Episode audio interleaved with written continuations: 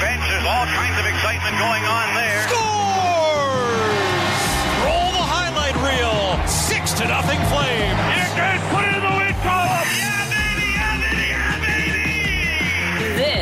Flames Talk with Pat Steinberg and Aaron Vickers on Sportsnet 960 The Fan. All right, we are underway this hour. Welcome to this hour of Flames Talk from the Scotiabank Saddledome. Steinberg and Aaron Vickers of NHL.com, and welcome to the Sports Drive, brought to you by Calgary Lock and Safe. Save $450 on the Braun EV 5922 gun safe, now just 1450, or explore the full line of safes at Calgary Lock and Safe. Com. Well, Thursday night we get a solo lap for an NHL debut, and we get a solo lap from the guy they call Solo. A solo lap for Solo. Ilya Solovyov makes his NHL debut Thursday against the St. Louis Blues. Recalled before this game, he uh, is set to replace Jordan Oesterle in Calgary's lineup against St. Louis. It's pretty cool to see uh, to see this. Pretty cool to see an NHL debut that we weren't necessarily expecting coming into this game against the Blues. As a man who loves puns, you saw how excited Oh my I goodness, got. you were out of your seat. Uh, did I? Did I actually live? Oh yeah, your eyes lit up like it was Love Christmas. me a good pun when you went solo for solo. I was ecstatic, and yeah, he was one of those training camp standouts that we talked about uh, all throughout camping. One of those kids that was going to be afforded an opportunity to make the team.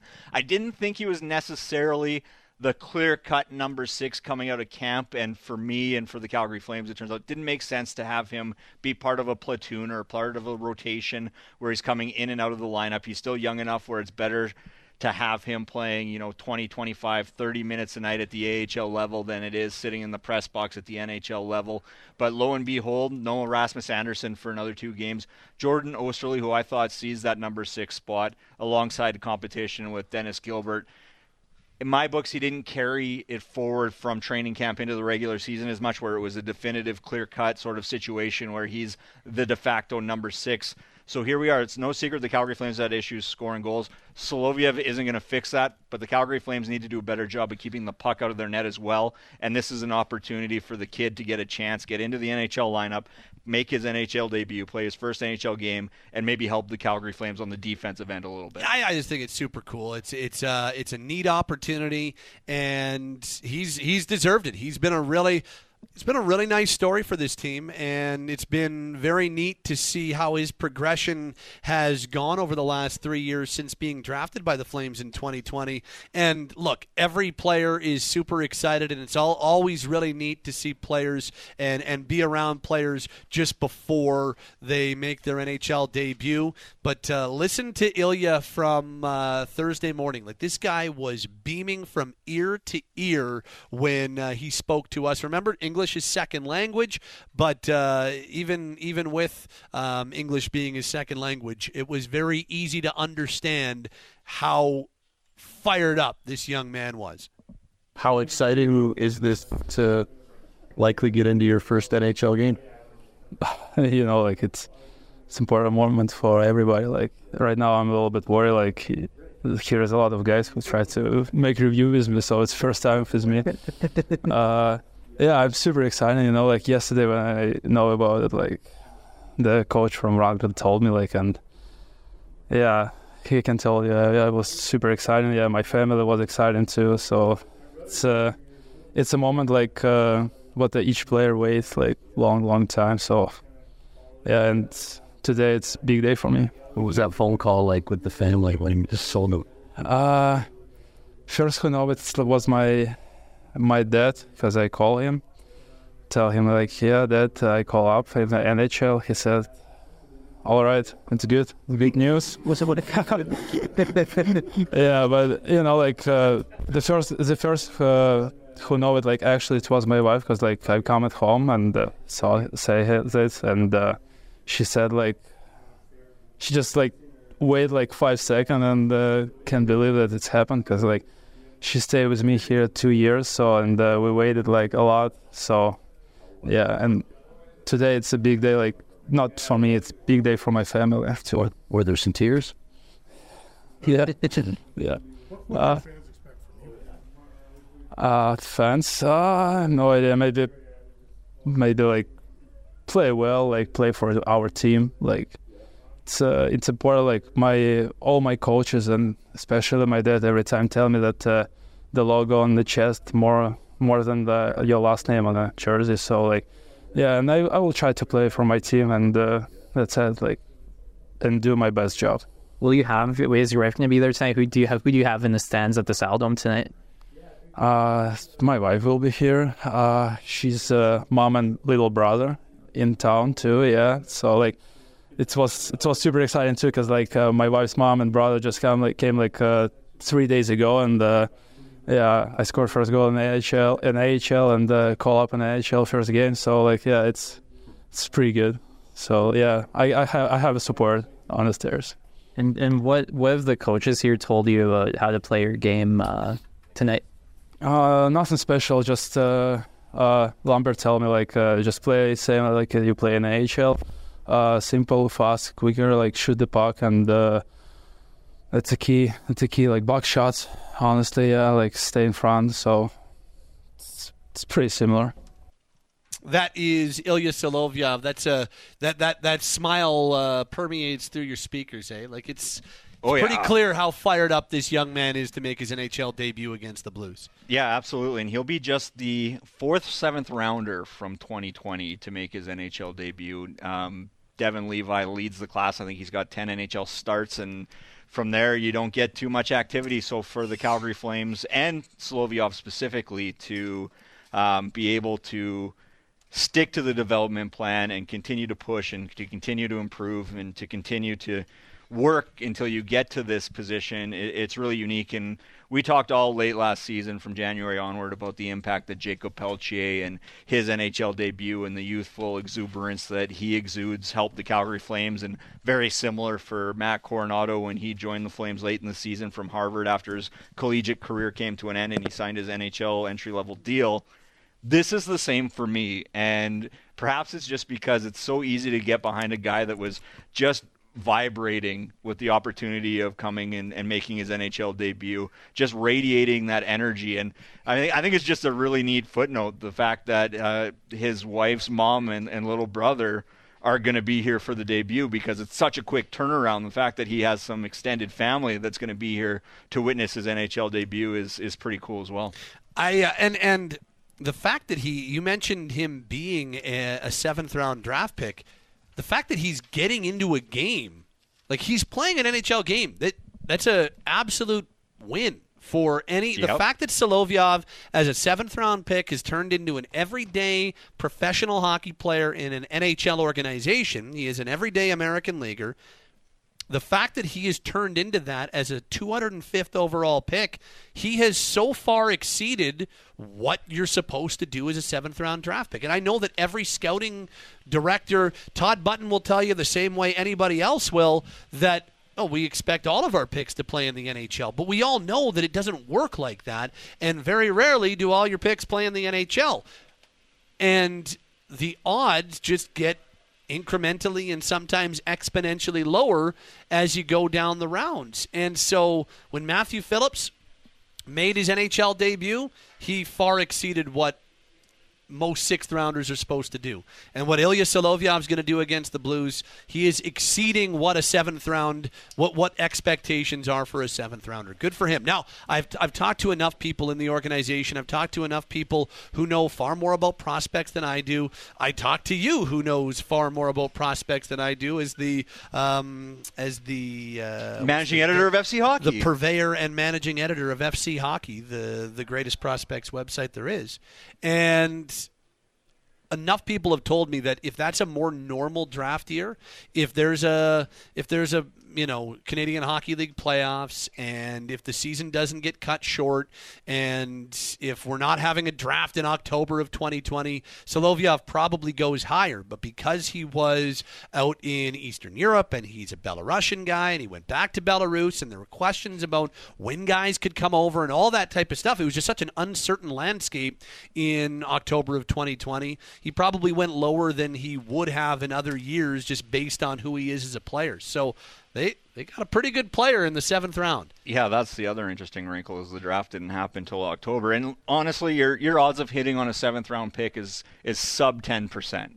So the fact that he's even getting in one is an organizational win. The fact that he looks like, at least at this stage, and he's still got to play his first NHL game, and then one's got to turn into two to 10 to a career. But the fact that you have something out of the seventh round, if you're the Calgary Flames, that's a feather in the cap of the scouting staff all day. And you know what? As much as he's excited about it, there's a scout in the Calgary Flames organization that banged the table and said, I want this guy here. This is I'm I'm standing up. I want this player here. That scout's going to be rewarded as well. It's part of the journey. It's part of the beauty of the scouting industry. And for Ilya Solovyov, it's another step in the journey of his hockey career. What uh, what are like realistic expectations for a guy in his first uh, NHL game? I mean, it's it's your first game. I don't really think there are a ton of expectations. Just cool. I'm excited to see his solo lap. Good for him uh, as Ilya Solovyov makes his NHL debut Thursday against the St. Louis Blues. Uh, great news on the uh, Adam Ruzicka front. The Flames really couldn't afford another long-term injury to a forward, a regular forward. And Ruzicka's been a pretty good forward for them to start the year.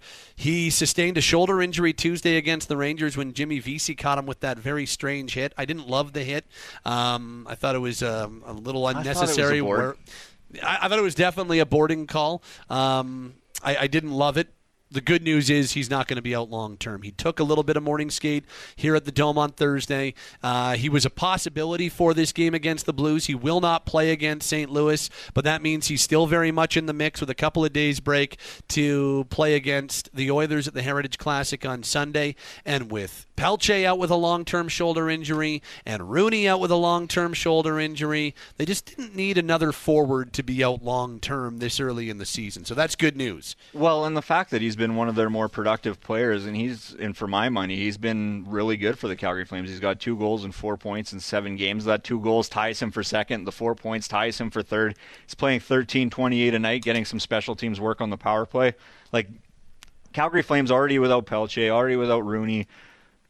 Layering in and another injury on top of this, you have Rasmus Andersson suspended. Oliver Kylington obviously isn't with the team as it stands right now. Like, it, it just seemed like a what's next scenario when uh, when he went into the boards. And thankfully for Adam Ruzicka, thankfully for the Calgary Flames, it's not as serious as it maybe looked on initial contact, and, and that's good for the organization and the player. He has had a really good, nice start to the season. I know there's plenty of people who are, are not big on uh, his consistency and all that type of stuff. Well, that's the biggest red flag in his game is is the consistency. consistency. But he's off to a nice start yep. to the year. He's he's done. He's only been able to play in six games, but I'm with you. He's been one of their more consistent, effective forwards through six games. His challenge is always doing that on a more long-term basis. But yeah, the fact that he's been one of their better forwards, has been one of their more productive forwards, and isn't going to be out long-term.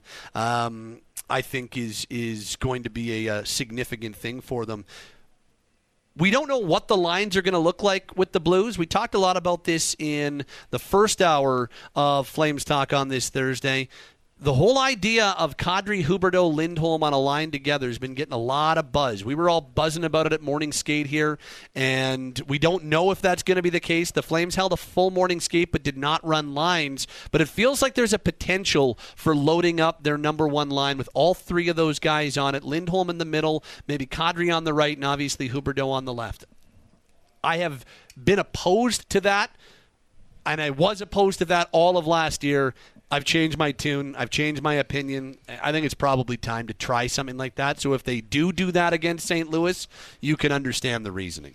Yeah, and if you look at the hard stats, they're not necessarily pretty for Nazem Kadri with one assist through seven games, the team worst minus eight. But the underlying stats are, are pretty positive. He's in, in terms of expected goals, he leads the Flames at 2.4. You look at uh, he's 94th percentile in with eight high danger shots on goal. The NHL average is three. So again, he's in the top 6% in the NHL in, in that regard in terms of offensive zone time. Again, he's in the top 5% at 5 on 5. He's in the top 2% when you consider all strengths. Now, that's going to be bolstered quite a bit by the fact that he's on Calgary's first power play unit. But the fact of the matter remains is, is some of the highest paid players on the Calgary Flames haven't found a way to produce, whether it's puck luck, whether it's something else. And I'm in favor, not necessarily for the, the balance of the season, not 70 plus games, but for one, three, five, ten games, trying to spark your highest paid players, your most offensively gifted players by r- uniting them together. The alternative is you don't, and the same thing happens. You, you put them together, the same thing might happen where they're not as productive as you expect or want or, or should be.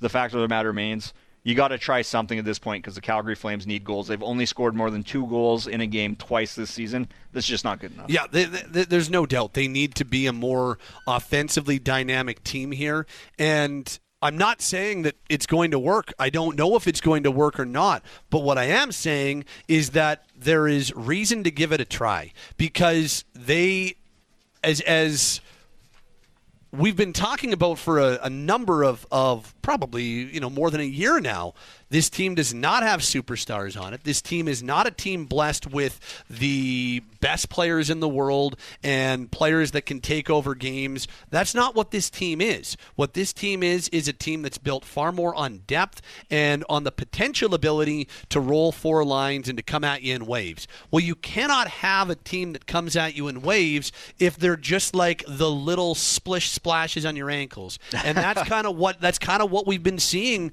offensively at times for this team, especially from a production standpoint. And when that big wave when you see those white tips coming in on the horizon. If, if that big wave is Huberdeau and um, and and Kadri, and then they're not producing, and that wave, I'm taking this analogy way too far, but it kind of peters out. Row, row, row your boat ashore, Pat. You just, my point is, you need your top of the depth chart guys to carry their production weight, and over the last three, four games, they have not. Kadri's got one point all year. Huberdeau's gone pointless in his last three games. And so if this can get them going, maybe you do put them together for three or four. And having Huberdeau going, keep him with Lindholm, and then put somebody else back on that side. And then you can put Kadri back onto a line where he's feeling better, and then maybe he can start driving a line again. And then all of a sudden, you're talking about depth maybe being the strength of this team again. It hasn't been for seven games the way they'd like it to be because they're not getting what they need from the top of the depth chart. Yeah, I haven't seen near enough chemistry out of the uh, again quote unquote top six. Whether it's Jonathan Huberdeau, Nazem Kadri, even Lindholm is where he fits, where I think he's been productive and he's been good enough. But the, I just haven't seen players mesh from a chemistry perspective, like we've seen Mangiapane, Backlund, Coleman, and then even to a lesser degree for myself anyway, um, when we saw Sharangovich centering the fourth line with Duehr and Greer, we just haven't seen a combination amongst top six forwards for the Calgary Flames. That makes me go, oh yeah, you found something, you need to keep it. So the cycle continues, and here you go potentially anyways loading up the top line. They do. At some point they're going to need to settle on some lines that are a little more, um, little more consistent. But we're still early, and that's very much, clearly, very much a work in progress for this team. Um, I do want to talk a little bit about, you know, we talk about the cool night for Ilya Solovyov makes his NHL debut. Well, it's cool night for Jake Neighbors, too. The Airdrie product, who is a Calgary Buffaloes product. He played Airdrie Xtreme. Jake Neighbors gets to play at an NHL game for the first time in this building. Uh, he's a member of the St. Louis Blues. We had him on during the offseason, uh, so we'll call him a, a, friend of Flames Talk, Jake Neighbors. Um, it's cool to see. Uh, it's cool to see him get an opportunity to play here at the Scotiabank Saddledome. Though we found out that he was an Oilers fan growing up, so there is that knock on him.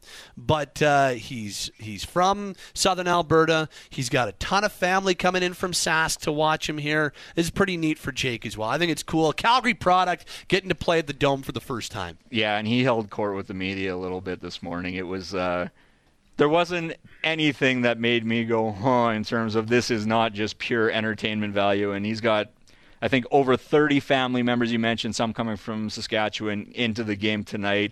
And for a guy that's played in the Saddle Dome a fair bit, whether it be at the junior level as a member of the Edmonton Oiler Kings or what have you, this is still a big night for Jake Neighbors. And as you mentioned, you run through the, the minor hockey lineage he has here in Calgary. It's it's good to see him get his Saddle Dome debut as an NHLer. Let's uh, hear from Jake. He spoke a little bit. You mentioned he held court in the Blues locker room Thursday morning. Here's Calgary product or Airdrie product. Let's be very, very accurate. Uh, here's uh, Southern Alberta product. Jake Neighbors as uh, he spoke inside the Blues locker room ahead of his first NHL game at the Dome. They have uh, coming to the game tonight. A lot of people. I, I got like 34 people coming in. A lot of family from Saskatchewan and uh, aunts, uncles, uh, my nana, my papa. So got a lot of people coming tonight. So Any of them not seen you play? Anybody making their first to see you live? uh, a lot of them, it's actually their first NHL game ever. So yeah, it'll be pretty cool for a lot of them to be here and obviously see me play. So um, they watch me in junior here and there. Obviously, we go to Saskatchewan and play. That's where they're all from. But um, yeah, a lot of them haven't even been to an NHL game. So it'll be pretty cool. Have or have not? I don't think they have. No. It'll be their first to see. Yeah, yeah, aunts and uncles too. So a lot of them haven't seen NHL games. So Will we be able to see them in the crowd? I'm sure they'll have a lot of. yeah, they'll probably have some Wild Kings jerseys, some blue jerseys on. So they'll probably be pretty decked out. Yeah, yeah, yeah. Uh, from Saskatchewan, they drive. Yeah, it's about eight hours. So I think my my aunt and uncle and Nana and Papa left at like three thirty this morning just to make sure with the roads and everything. So yeah. And we talked earlier, and you said you used to do like intermissions on the ice here. Like, how old were you for that? Yeah, I actually I did one when I was probably like 14 actually, and then um, I think I skated a couple times here as a young kid too. I couldn't pinpoint an age, but um, but yeah, lots of memories of this building for sure.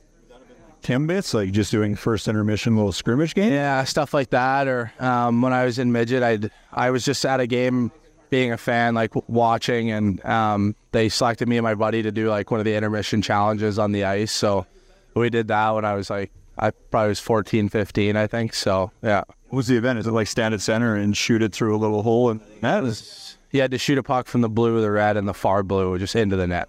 So it was we were both hockey players, so it was kind of simple. But Three, because you kind of have to in that. four actually, yeah, I missed I missed center ice once. So yeah, That's not very impressive. I love how he You're was just 14, 15 year old hockey, high end hockey player. You can't even hit all four, all three of your shots playing perfectly. playing triple A. He was beating himself up over the fact that he only went 75%, missing from center ice. Come on. Uh, you know, I, I Jake Neighbors has a goal so far uh, in his uh, first full season in St. Louis. Uh, I know we talked to him in the summertime on Flames Talk, and, and you know he really likes the way things are progressing. Really likes the way that uh, he, his game is progressing. Obviously, was such a huge part of that Edmonton Oil Kings team, and not just his points great, his production great, but you know you talk to anybody in terms of just how important he was off the ice and the top type of leader he is. Uh, there's a lot of lot of big Jake Neighbors fans out there in the Blues organization and and just period. He was really good for Canada too at the World Championship. I don't know if you know this, Pat, but I actually got the opportunity to attend. And Jake started as, As the 13th or 14th forward and ended up working his way up the lineup. I think he had five points in 10 games for Canada, en route to a gold medal. So a little summer hardware as well. Yep, and uh, yeah, good for him. That was also a, a really cool experience for him. So neat to see Jake Neighbors. He'll be on the Saddle Dome ice on this uh, Thursday as well. Flames and Blues is the next game for Calgary, and the Heritage Classic on Sunday. We're all going to be up there. The, the entire Flames talk family will be up there for the Heritage Classic. Vickers is going. Wes is going. I'm going. Derek's going. Mick's going. Everybody's going up for the Heritage Classic. Uh, I will say that the the outdoor games are pretty neat. They're pretty special, and uh, if you've never been to one, if you're on the fence. I really do encourage you to go because it's not going to be too cold. It's going to be below zero, but it's not going to be stupid cold. It's not going to be like the 2011 game at McMahon Stadium where they're just they shouldn't have played it. In, in hindsight, just don't play it. No, actually, it was fun. Even uh, it was just so stupid cold. Um, this one will be a whole lot better. The the 2011 one was actually really really neat and the coldness added to it, but you do that once, and then October wakes makes way more sense. I thought Regina was perfect in 2019. It was great. It started snowing just before puck drop. The visuals were awesome at Mosaic, and uh, at Commonwealth, it's going to be really neat as well. So if you're on the fence from a straight up fan standpoint, I really do encourage you to go because I think you'll I think you'll come away really impressed with the entire experience. Absolutely. I went as a fan in 2003. It might have been the coldest I've ever been in my life at Commonwealth with the sun setting on the one side early, and they did the alumni game and the actual game on the same day. So you're up in the, The original for- one. Yeah, like 2003 Oilers uh, Habs. Jose Theodore with the uh, With the toque. toque on the helmet. Um, not going to be as cold this time. It'll be a lot more manageable. A couple hot chocolates, you'll be fine. I strongly encourage as well. It's one of those events that just to be a part of you know, it's one of those things you'll remember. Yeah, that's and that's that's exactly the way I would put it. Also, you know what is uh, uh, a lot of fun to be a part of is the Eric Francis Pizza Pig Out. The 21st annual Eric Francis Pizza Pig Out is coming up on Thursday, November 20. Uh, November 20. No, it's November 2nd. Uh, Thursday, November 2nd at Cowboys Dance Hall. That is uh, one week from today, in fact, as we're talking. Now, uh, the general admission tickets are sold out, but VIP tickets are still available, and those are the ones you're going to want to have because with the VIP tickets, you get to hang out with Joey Chestnut, who is going to be this year's celebrity guest. Joey Jaws Chestnut is uh, the number one ranked top competitive eater in the world. Uh, so come on down. The VIP tickets get you a couple of drink tickets, get you a meet and greet with Joey Chestnut. And once you are in Cowboys, it is all you can eat gluttony with some of the best pizzas in the city. Um, we are talking about hundreds upon hundreds upon hundreds of pizzas in one place. It's outstanding. This event in the uh, 20 years so far has raised over $1 million for local charities, including Kids Sport Calgary. Congrats to Eric for doing it again. It's the 21st annual Eric Francis Pizza Pig Out. It's coming up Thursday, November 2nd. VIP tickets still available. Uh, visit sportsnet.ca slash 960 for more. One more time, sportsnet.ca slash 960 to grab yours before they're all gone. Talking your team right now. Flames Talk is on Sportsnet 960 The Fan. All right, continuing along on this Thursday edition of Flames Talk. Pat Steinberg along with you from the Scotiabank Saddledome, and it is time to go inside hockey for Calgary Co-op. This hockey season, support local. Find your all-time classics and locally brewed beers. Visit your local Calgary Co-op wine, spirits, beer today. And it's time to go inside hockey with our buddy Jonathan Davis from NHL Network and NHL Network Radio on this Wednesday. And uh, JD, appreciate the time. Thank you very much for waiting on hold. I apologize for the technical difficulties there, but thank you very much for being with us. Um, and uh, yeah, the uh, Pacific Division is starting to maybe take a little bit of shape here as we move into the first few weeks of the season. God, it looks it's an ugly shape.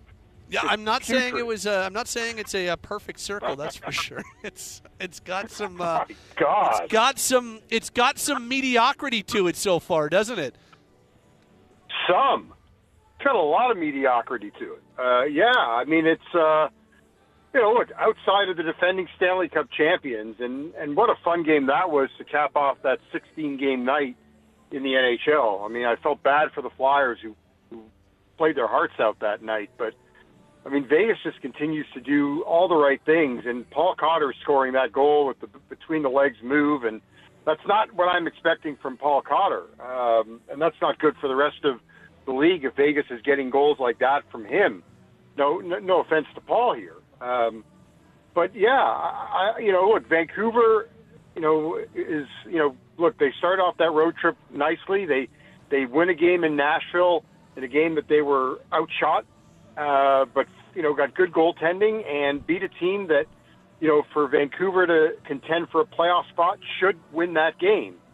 Um, and then you know you've got Los Angeles. They are what their record says they are. I mean they're what uh, they're three two and one I think, but yep. really that's yep. three and three. You know they're they're five hundred, um, and they're either really good or they're really not so good. So uh, that's kind of like the that, that, that's my little capsule of of the Pacific Division. Well, let's talk about the LA Kings. It's kind of been a, a feast or famine start to the season for them.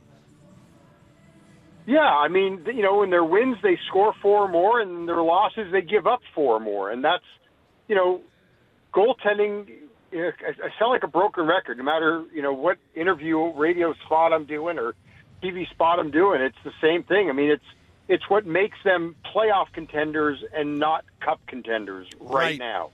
They just, you know, they, they, they can't, you know, you, you, you know, you, you can't use the Vegas model when you think that, you know, all, you know, we can survive with, you know, a, a quote unquote average goalie, let's say in Adin Hill, and that's what people were looking at. You know, LA went cheap on the goalies and, and were, and, and you know, go, come into the year hoping that Cam Talbot or Pheonix Copley, or if it's David Rittich down the road, that one of them can catch fire. But you know, Copley, I, I made some nice saves in the Arizona game. Um, Talbot's had some games where he's given up some leaky goals. Uh, it, it's just, uh, you know, LA pretty much has to score a minimum of four goals to win a game right now. And, you know, it's no longer, as Darryl Sutter used to say, a 3 2 league, at least not for the LA Kings. What uh, what we, we know that they've been playing without uh, Victor Arvidsson, but maybe his injury a blessing in disguise. Yeah, you know, I, I say that Pat because what it's allowed LA to do is it, it's it's exposed them to Alex Laferriere, who wouldn't have gotten this opportunity. It's bumped up um, Arthur Kaliev into, uh, or at least you know, definitely solidified him into a top nine role, and he's playing with uh, Danault and uh, Trevor Moore, and that line has been successful.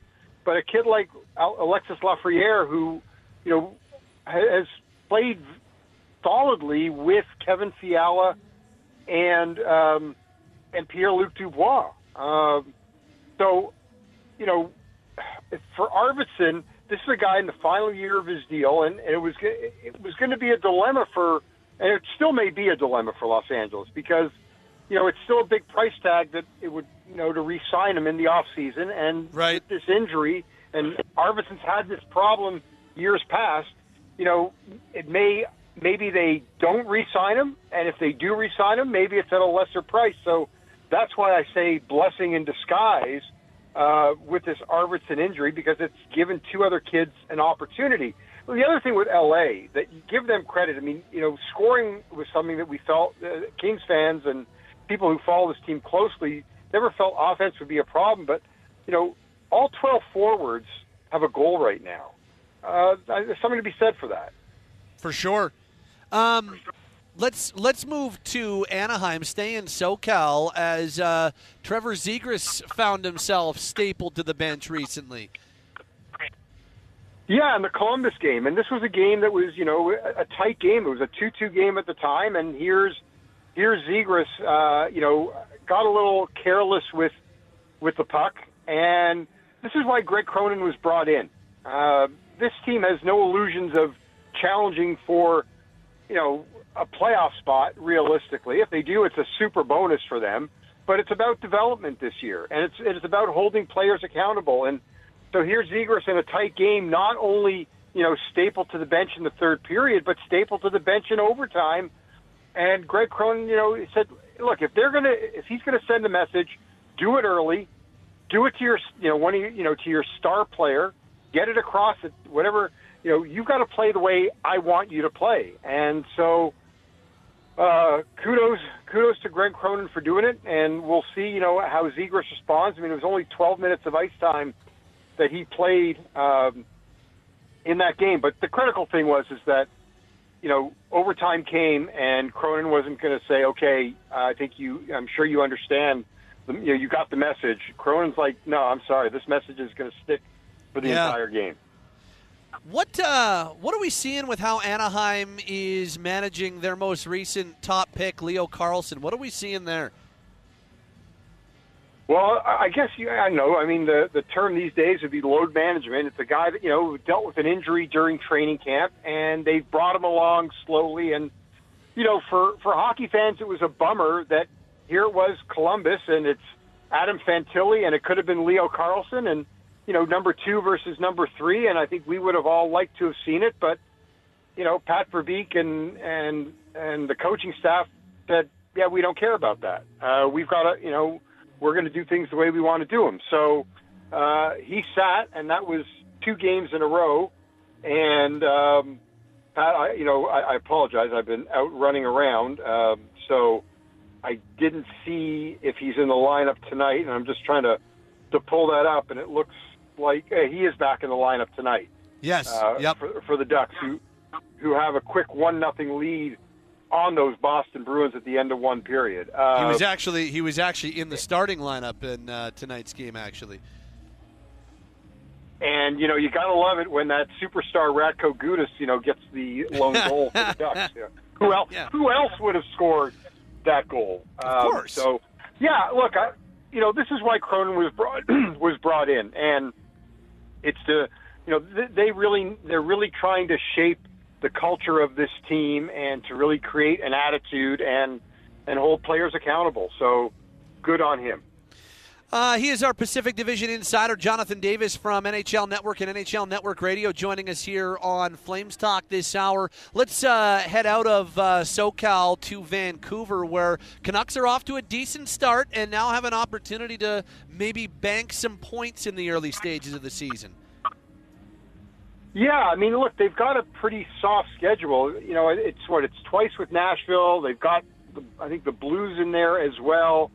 You know, they, they've got some games, winnable games for them. At least when you look, you know, you take a look at, you know, their opponents. I mean, those those are games again you want to win. You should win, not want to win. I'm sorry. You know that you should win. And the way the Pacific Division is going right now, with, you know, what's going on in your province. uh bank those points now because it's going to get tougher down the road and, yep. and take advantage of the fact that you know the t- two teams that you at least one team that for sure you thought was going to make the playoffs and in my mind both Alberta teams were going to you know I thought had realistic shots. You know get these points now. And so um, I like what we see with Vancouver. Uh, you know both goalies are playing well. The interesting thing for me Pat you know, I was taking a look and you know Thatcher Demko or not that Casey DeSmith you know, he's got a 938 save percentage. Um, he's given up six goals, three goals in each each of his starts, and so you know, almost you know, you look at the three goals against in each game, but 938 save percentage is telling me he's and giving up three goals, seeing a lot of rubber, and that's the the save percentage. That's why save percentage to me is more important than goals against average. For sure. Um, you mentioned, um, I, th- I, believe what you uh, the, the, term you used was what's happening in our province. Yes, uh, three wins combined for the Oilers and the Flames right now as we uh, have this conversation. Oh, and then they're playing in an NHL Hallmark event on Sunday. Uh, but the uh, the Oilers are very much much like the Flames. The Oilers are very much looking to find their way right now. Oh my God, yeah, they are. I mean, you know that Minnesota game you know, look, I, I figured, I, thought maybe, you know, that Jay Woodcroft, you know, told the guys after, you know, the game um, against Winnipeg, they lose in overtime after another lead that they blow. They have the two nothing lead, and Connor gets hurt, and you know, and, and you've got the situation with Evander Kane, and maybe it's like, guys, let's hit the reset button. First five games were not what we wanted. Um, we're, you know, let, let's get let, let's focus on, you know, how we want to play. We don't have Connor. We're not going to have Connor for a week or two. Uh, let's try to develop some really good habits. And then, you know, they jump out on Minnesota. They've got three leads in that game. They finally score a third period goal, and then the roof caved in again. Yep. Um, they're just finding ways to lose. And, you know, right now, they've got, you know, Evander Kane has got to be a guy that steps up for this team. He, you know, this is where they need him. And, you know, he was so PO'd in that great interview with Scott Oake, one of the, you know the, the early, early candidate for interview of the year. Yeah. You know how to say how, how to say a lot without necessarily saying a lot. He did a really good job of it. Um, but this is his time. I mean, he was upset about his ice time. Go out and seize the moment right now, and that's yeah. that's what they need from Kane. But this team's got to be better defensively. I mean, it's a broken record. I mean, with, with Edmonton, and, and they need better goaltending. A broken record with Edmonton talk about wasting what's going on with Connor and Leon. Everything that they built up in the preseason with Jack Campbell and that microscopic goals against average has just absolutely fallen apart six games into the NHL season. And uh, they've got uh, the Rangers and they've got the Stars uh, before and after Sunday's yeah. Heritage Classic, so that doesn't make things much easier on them with a couple of really good opponents. Let's finish in uh, Let's finish in San Jose, where the Sharks, we didn't expect them to be a great team this year. They have not been off to a great start, but boy, they are having trouble scoring, uh, unlike most teams in the NHL are right now. Yeah, one goal in all but one of their games, like one goal scored. Uh, yeah, uh, that's pretty hard. That's pretty hard to win games, and, and and and nothing more would typify the Sharks season when you know, you had that night where Mackenzie Blackwood stopped 51 of 52, and that wasn't good enough for a win. Um, yeah, it's going to be challenging. It already is challenging for San Jose. And uh, again, no, no illusions about what you know. The goal was it was to get themselves another high draft pick. That's the goal this year. But it's going to be a lot of heartache along the way if you can, you know, you can only score one. I mean, you know, finally Washington broke out last night. What they were at, they were averaging, I think it was just over one point, around 1.2 goals a game before that explosion last night. That that three different games within one game last night. Maybe maybe that can happen for San Jose. Maybe it, it can start. It doesn't look like it's starting tonight against Tampa, where they're already finding themselves, you know, down two nothing or three nothing in that game after 20. So it's another it's another rough one for, for the San Jose Sharks. Appreciate the time as always, JD. Great to catch up with you. Great to take a spin around the Pacific Division. We'll do it again next week, hey? All right, bud. Be well. Enjoy Sunday. I will. I'm looking forward to Sunday's outdoor game. Should be a lot of fun. Thank you, man. Take care. He's Jonathan Davis. He's our NHL Network uh, Pacific Division insider, NHL Network, NHL Network Radio. Joins us every week on Flames Talk, and he joins us on this Thursday inside hockey for Calgary Co-op. Hello, fans! Calgary Co-op has refreshed its membership just for you. Now you can shop, save, and win with the new Calgary Co-op app.